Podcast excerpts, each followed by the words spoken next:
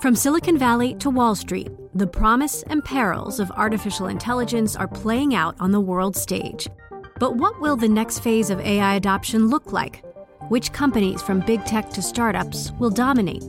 And where do the risks and unintended consequences lie? I'm Emily Chang. Join me at Bloomberg Tech in San Francisco, May ninth, to answer many of the industry's burning questions, alongside Snap's Evan Spiegel, Xbox President Sarah Bond, OpenAI's Brad Lightcap, top researcher Doctor Fei-Fei Li of Stanford, and many more. More details and just a few tickets left at Bloomberg.com slash TechSF.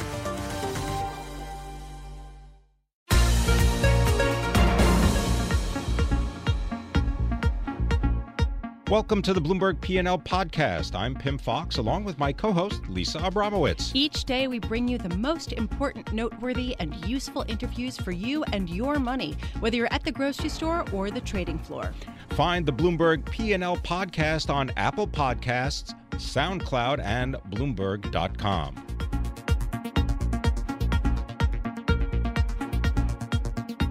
We are here live from the Bloomberg Invest Conference at Bloomberg's New York City headquarters. Coverage of the Bloomberg Invest Conference on Bloomberg Radio is brought to you by S E I. This is the big week, the week when we're finally going to hear some of these details about President Trump's infrastructure spending plan, and to break down exactly what we can expect and what uh, potential opportunities there are for private investors. Uh, Glenn Youngkin is here to make it all make sense, for me anyway, President and Chief Operating Officer of the Carlyle Group, and he joins us here in our Bloomberg Bloomberg uh, headquarters. Glenn, let's good, start with... Good morning. Good morning. Thank you for joining me. Uh, let's start with the idea of this two hundred billion dollars of federal money and eight hundred billion dollars of private money that comes in because these private investors are promised incentives. What are these incentives? Yeah, I actually think um, the incentives are going to be more for the jurisdictions that take on new projects. So how's this really going to work?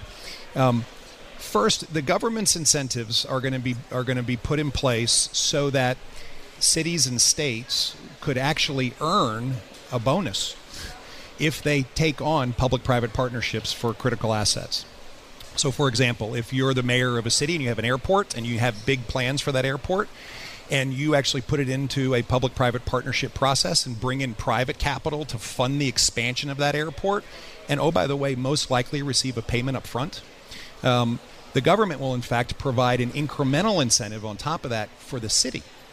The city then has the capital that they liberated from that airport, plus incremental capital from okay. the government to invest in new things. All right, back up. When you say they get this extra incentive, they get this extra bonus, that money's coming from somewhere. Where does that come yeah. from? Does that mean higher tolls? Does that mean higher taxes federally? Well, well, first of all, the two hundred billion dollars was in the president's plan that they submitted two weeks ago, which was a ten-year a ten-year uh, a budget frame plus a ten-year forecast, and it's over the ten-year period, the two hundred billion dollars, um, and they actually hope to liberate more than eight hundred billion dollars. They hope to actually attract a billion, a trillion. I'm sorry, they hope to attract a trillion into this, and so, which I actually think they will, because the asset base that the private sector has a chance to invest in is already existing. Very interesting fact. Just in the airports alone in the United States today, which are up and running commercial entities. Right. They get landing fees, they have passenger traffic, they have uh, restaurants and shopping in them. There's there's an estimate that that's already a half a trillion of value that exists in just airports in the United States today. Okay, so I, I love the idea of liberating cash, by the way. That I, my mind is going yep. wild. But I, I'm trying to understand uh, this idea of attracting one trillion dollars in investment capital. It seems like private equity firms in particular, which are desperate for opportunities in this overvalued market, uh, at least uh, in the eyes of some, I'm, I'm surprised that there haven't already been more investments made in infrastructure, and if they're not, are there structural reasons as to why not? For example, uh, whether it's certain interests or whether it's certain obstacles that are just physical. You can't construct a new airport when there's one that needs to operate. Right, Lisa, that's, that's a great question, and I think there's two primary um, factors to make sure we look at. First, outside of the United States, this concept has flourished. So in Europe, in Canada, and particularly in Australia, the concept of bringing in, uh, private investors into infrastructure and have them almost recapitalize that infrastructure in a partnership with the government has flourished for years and years and years. It hasn't happened here because there's been a hesitancy to actually take on what is something new, because there's been this expectation that the government's just going to pay for it. We're, don't worry, we're just going to pay for it. Right. And the reality today is we can't afford to pay for it any longer. There are critical infrastructure needs that the government can pay for, but it can't pay for the two trillion dollars gap that exists today in our infrastructure requirements. And right. so it is the need to actually uncover this new technique for this country. Right. And it's not perfectly new, because we've done a few already, that in fact will will gain some momentum and actually begin to start filling that gap. So Carlyle oversees about one hundred sixty-two billion dollars of assets. How much money do you expect Carlyle to invest should this plan come to fruition in infrastructure? Well, it's, it's, that's a very nice direct question, and so I'm going to dodge it a little yeah, bit. Yeah, I, I um, imagine that you would but, find a way. But we, we, in fact, we in fact have funds and are raising funds. And so in energy and infrastructure today, we manage across equity and debt capital about twenty-eight billion dollars. Infrastructure needs extend from energy infrastructure to airports to toll roads right. to telecom infrastructure. And so the depth of this market is big. It's big. And so what I think what we're going to end up seeing, however, is a few key critical projects out front that blaze a trail. Airports so, in particular. Airports in particular, because they're commercial entities that are up and running. They're com- and, and as a result, people understand them. They've been done in other countries. Um, and that, to me, is a decision that a mayor can make and the F A A can make. And they don't really need government intervention from the, from Washington to do this. And that's the great part about airports today. This is a fascinating conversation. I could speak with you all morning because uh, it really highlights a lot of interesting uh, angles, such as if you do have airports that are successful at pairing partner uh, private and public money, uh, then what does this lead to next? But unfortunately, we have to leave it there. Glenn Youngkin, thank you so much for joining us, uh, President and Chief Operating Officer at the Carlyle Group. It's a private equity firm uh, that oversees one hundred sixty-two billion dollars in Washington, D C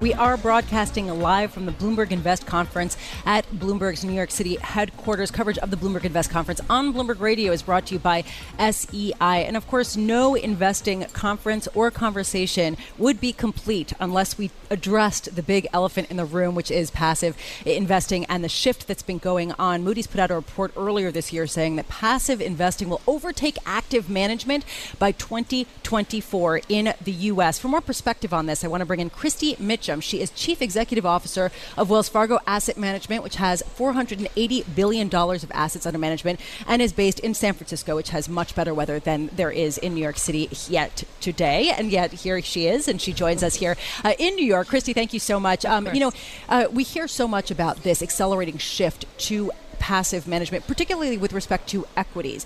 Uh, is now any different? I mean, at a time with such low volatility, won't this just absolutely accelerate?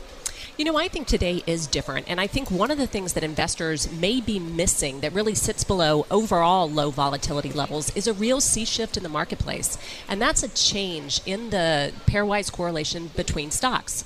You know, we saw that correlation actually hit a low in January of this year after hitting a high back in two thousand twelve. Wait, wait, hold on a sec. Let's just back up. In other yeah. words, the correlation between stocks, uh, all stocks moving in tandem, broke down earlier That's this year. Correct. It reached the lowest point ever? It reached the lowest point since two thousand eight in the Lehman bankruptcy. So wow. a really big shift.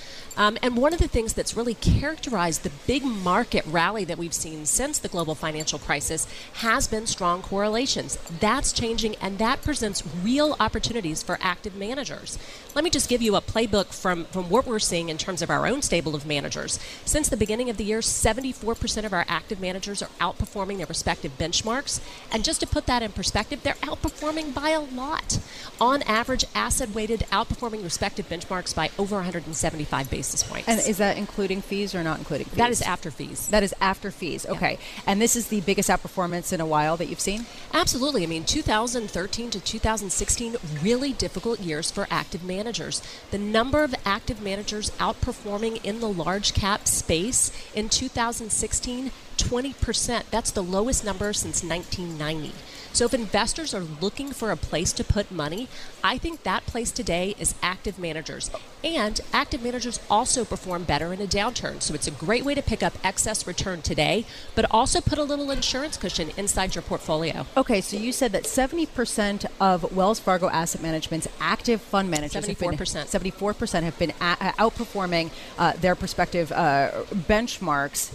Have they seen inflows? Have they seen flows follow that performance, or is, is marketing still a really big issue? I, I still think we're a little bit late to seeing, I mean, we're a little bit early to seeing flows. You know, we're, I think people are still really focusing on this sort of, you know, um, phenomena in terms of a trend towards passive investing. And, and that's why I think this is really an important story and a potentially important inflection point for asset management. So is there a particular equity market where you're seeing correlations break down even more than others? Well, I think, you know, across the board, we're seeing correlations break down. But I think where it's particularly impactful is in the sectors where it's been difficult to outperform, and that is U S large large cap.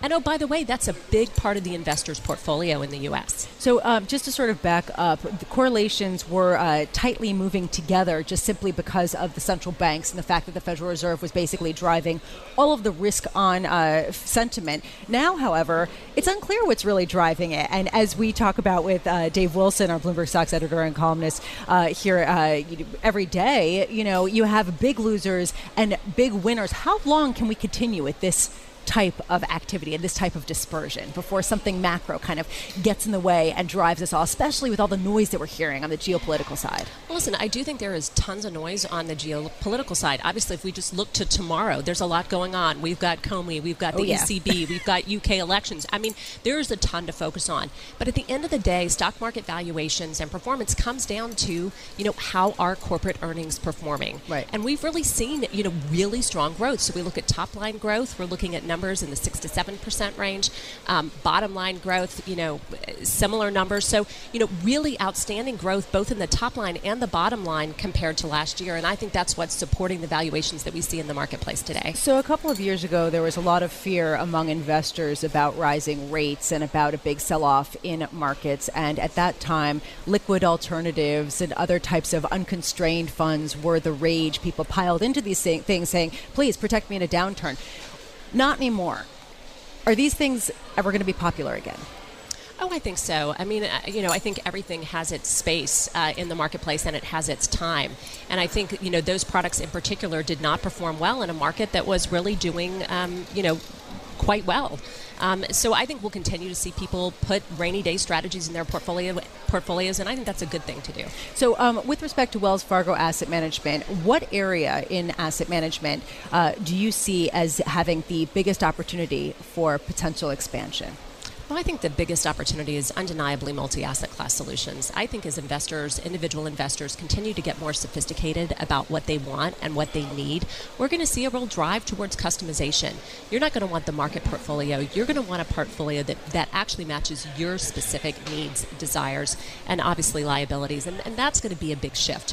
I think the Undeniably, the biggest opportunity is multi-asset class solutions and personalized investment. So, but will a computer be giving me that?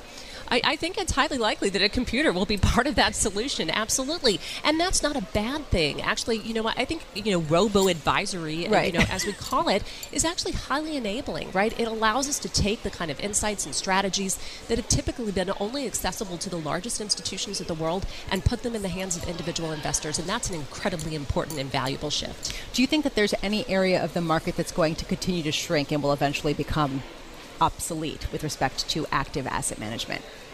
Well, listen, I think we're going to continue to face pressures in the large cap uh, marketplace as it relates to active management. I think we do see opportunities, or at least more readily available opportunities in less efficient spaces. So that's small cap stocks, mid cap stocks, international stocks, emerging markets. So, you know, I'm not saying it's we're not going to have to fight the good fight in large cap. I think we are. And I think we'll be able to generate alpha more easily in other spaces. But I still think it has a real place in the portfolio. Kristi Mitchem, thank you so much for joining us. Truly thank a you. pleasure to speak with you. Kristi Mitchem is Chief Executive Officer of Wells Fargo Asset Management uh, in San Francisco. It oversees four hundred eighty billion dollars in assets and is on the forefront of uh, this transition, this changing uh, investment landscape that we have talked so much about.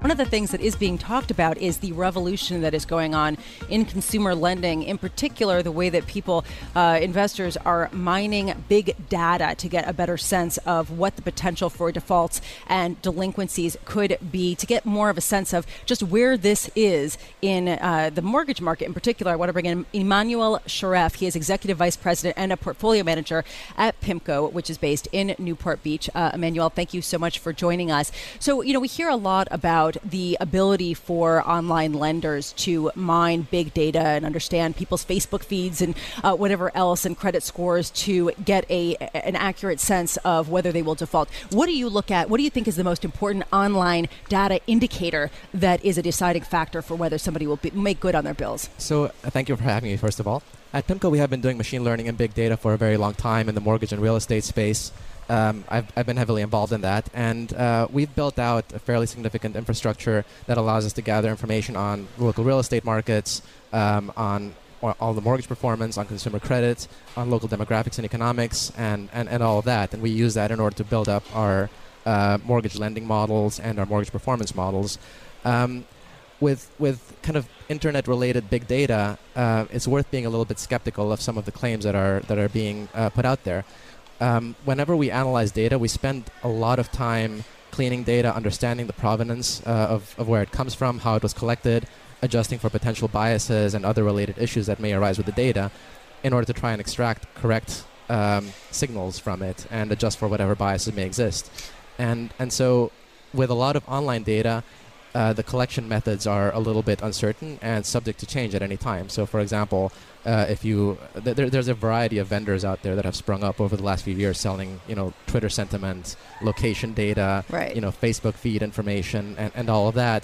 And the populations can change very rapidly. The methods of collection can change all the time. There's not a whole lot of history for most of these things, so it's difficult to calibrate what exactly all of this information means for future mortgage performance, especially for signals that have only been around post-crisis that you have never even observed in in a high-stress situation. So um, this is fascinating, the amount of time and attention uh, focusing on exactly where the data is from, how it's been collected, and its track record of potential biases. I'm wondering, do you have a, a, a track record with respect to how accurate PIMCO's model is in predicting delinquencies uh, in the mortgage debt market? Well, when you're working with long-term data that has existed for some time, it's uh, possible to backtest it right. and to build a variety of models uh, surrounding it. Um, with with bigger data, it's much more challenging to do that, and you have to kind of depend on whether or not you've um, correctly made those those adjustments. And whenever a high stress period occurs, such as it is now, you start seeing things potentially breaking down, wait, wait, or wait, you're wait, forced wait, to extrapolate. High stress period of time, like now. Now is a high stress period of time. It's it's becoming a little bit more stressful. Please explain. Um, so. As I think you mentioned, uh, some of the online lenders are seeing a little bit of increases in uh, yeah. defaults and delinquencies. Yes, so it's and there have been un- un- unexpected and unpleasant surprises in the Prospers of the world and the lending clubs of the world, and there has been uh, a, a certain wave of uh, cynicism over some of these models, correct? Exactly. So, so I think now they're seeing a little bit of um, maybe not stress in the world, but stress to their models that they have to make adjustments for. But are you but seeing stress to the underlying uh, U S mortgage market? Uh, I, I, we're still very constructive on the mortgage market, on the housing market overall. But uh, do we do we want to talk more about big data and machine learning? All right.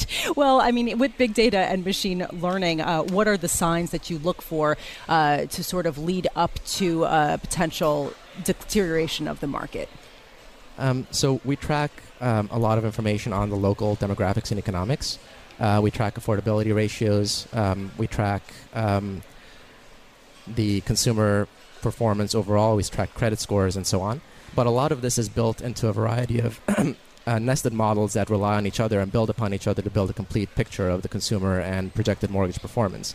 So in some cases, the signals interact in ways that with machine learning, you don't always entirely understand why a signal is showing what it's showing.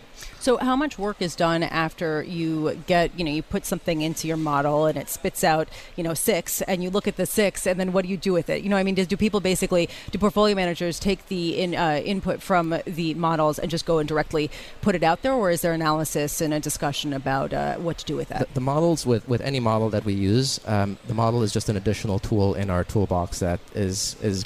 given to the portfolio manager and the trader.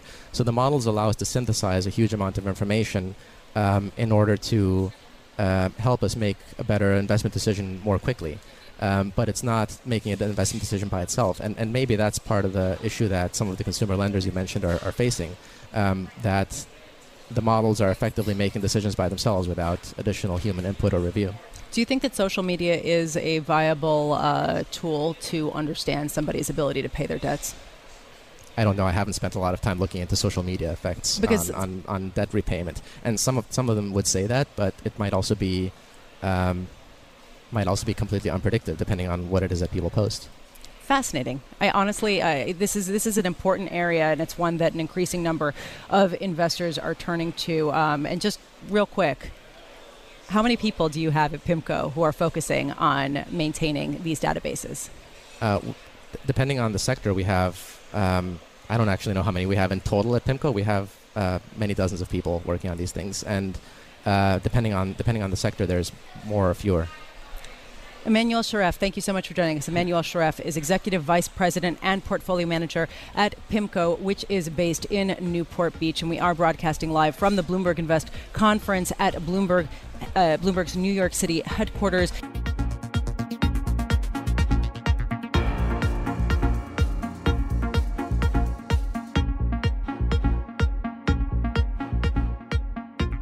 We had some breaking news this morning. Uh, President Donald Trump tweeted, "I will be nominating Christopher A. Ray, a man of impeccable credentials, to be the new director of the F B I. Details to follow." We are not going to wait for him to give us some details before getting some of our own from Larry Leibert, National Security Team Editor for Bloomberg in Washington, D C Larry, what do we know about Christopher Ray, the nominee for uh, the new director of the F B I? Well, he's quite well known. He's a white-collar defense attorney now, but he served at the Justice Department uh, for a number of years, including uh, prosecuting the uh, uh, infamous Enron uh, financial scandal.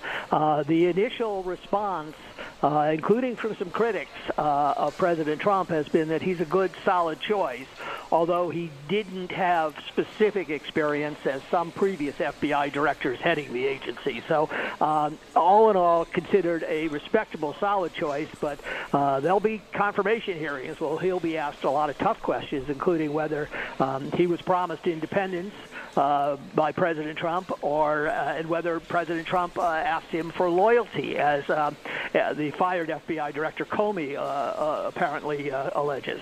Yeah, this is this is important. The other thing that I find interesting is the timing of President Trump's announcement. This comes a day before uh, fired F B I Director James Comey is set to testify in front of Congress about his discussions with President Trump. Uh, what is the significance of this? I mean, is it just a coincidence? Has this been a wor- in the works for a long time, or is this a move to perhaps um, pull attention away from the hearings and toward uh, the future? Well, there's no pulling attention away from these hearings, which are, are certainly going to be dramatic. But I think you're right. The, the president's message is we're turning the page. That's all history. We uh, have chosen a new uh, uh, appropriate F B I chief uh, that we're nominating. Let's get on with it. Right. And that's certainly the best, uh, politically speaking, the best message he could send. Uh, you know, there's been a lot of talk about whether he'll be able to resist tweeting all day long tomorrow while Comey's testifying. Uh, but uh, in terms of using his uh, Twitter handle this morning, uh, he sent an effective message uh, uh, going into tomorrow's hearing. Right. Um, Larry, and before we get to uh, getting a sense of what the big issues are tomorrow, I really want to touch on uh, Attorney General Sessions, because there are reports that he offered to resign after getting some pressure from President Trump uh, based on his decision to recuse himself from the Russia inquiry. Uh, do you think that this is realistic? The color that you're getting from people in Washington, D C, do they really expect that Attorney General Sessions' proposal might be accepted and is a realistic uh, possibility? Well, the sense uh, our reporters, Chris Stroman and, and others, get is that uh, President Trump tends to lash out at those around him when he feels they haven't come through. In this case, uh, he's never forgiven, uh, uh, reportedly, uh, Attorney General Sessions for uh, recusing himself, and uh, which led to a whole series of events, including naming uh, a former F B I chief as special prosecutor. And uh, with that kind of festering, um, that uh, Attorney General Sessions said, if you'd like me to resign, I will. But I think the sense was it was more a message to the president, if I don't have your faith, I'll go, uh, rather than uh, a resignation we should expect in the near future. Okay, so people don't think it's realistic. They think it's more sort of a uh, an ultimatum. Look, you have you have you have carte blanche here. Do you want me to go? Right, exactly, and uh, of course you never know. This uh, this president has proven, uh, if uh, if nothing else, that he's unpredictable, uh, that he goes his own way, uh, yeah. and that he has been frustrated. He he attacked the Justice Department for the uh, revised uh, uh, travel ban that he signed right. uh, in a in a tweet, and that's unprecedented. So uh, we're always ready for surprises. All right, Larry, now to turn to this center stage event tomorrow. Uh, James Comey heading to uh, Capitol Hill. What are the main issues that he's going to be talking about? What are, what are the main things that people want to hear? Well, they really want to hear what he and Donald Trump discussed. Did, as uh, has been reported, did the president uh, repeatedly ask him for loyalty, uh, and, and which he apparently sidestepped? Uh, did the president ask him, can't you let this go, after uh, uh, General Flynn was fired as national security advisor? Uh, and did he feel uh, that that was uh, a clear effort at interference?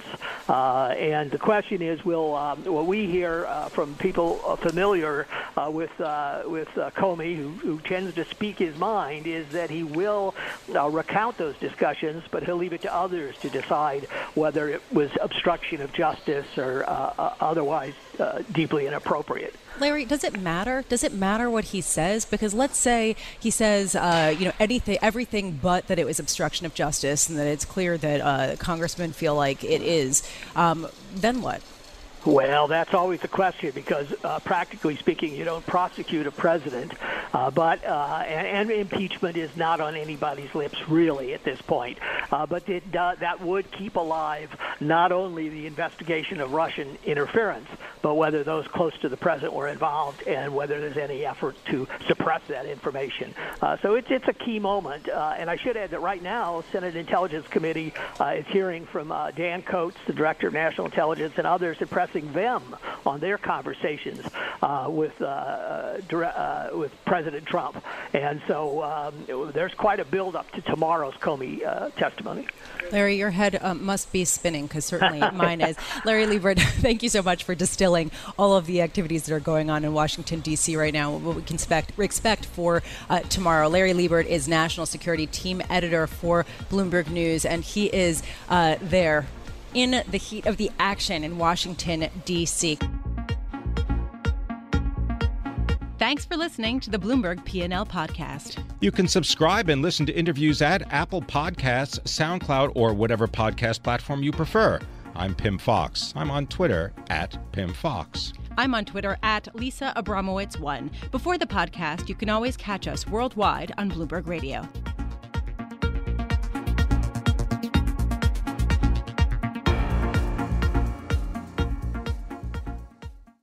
The countdown has begun. From May fourteenth to sixteenth, a thousand global leaders will gather in Doha for the Qatar Economic Forum, powered by Bloomberg. Join heads of state, influential ministers, and leading C E Os to make new connections, gain unique insights, and uncover valuable opportunities in one of the world's most rapidly rising regions. Request your invite for this exclusive event at Qatar Economic Forum dot com.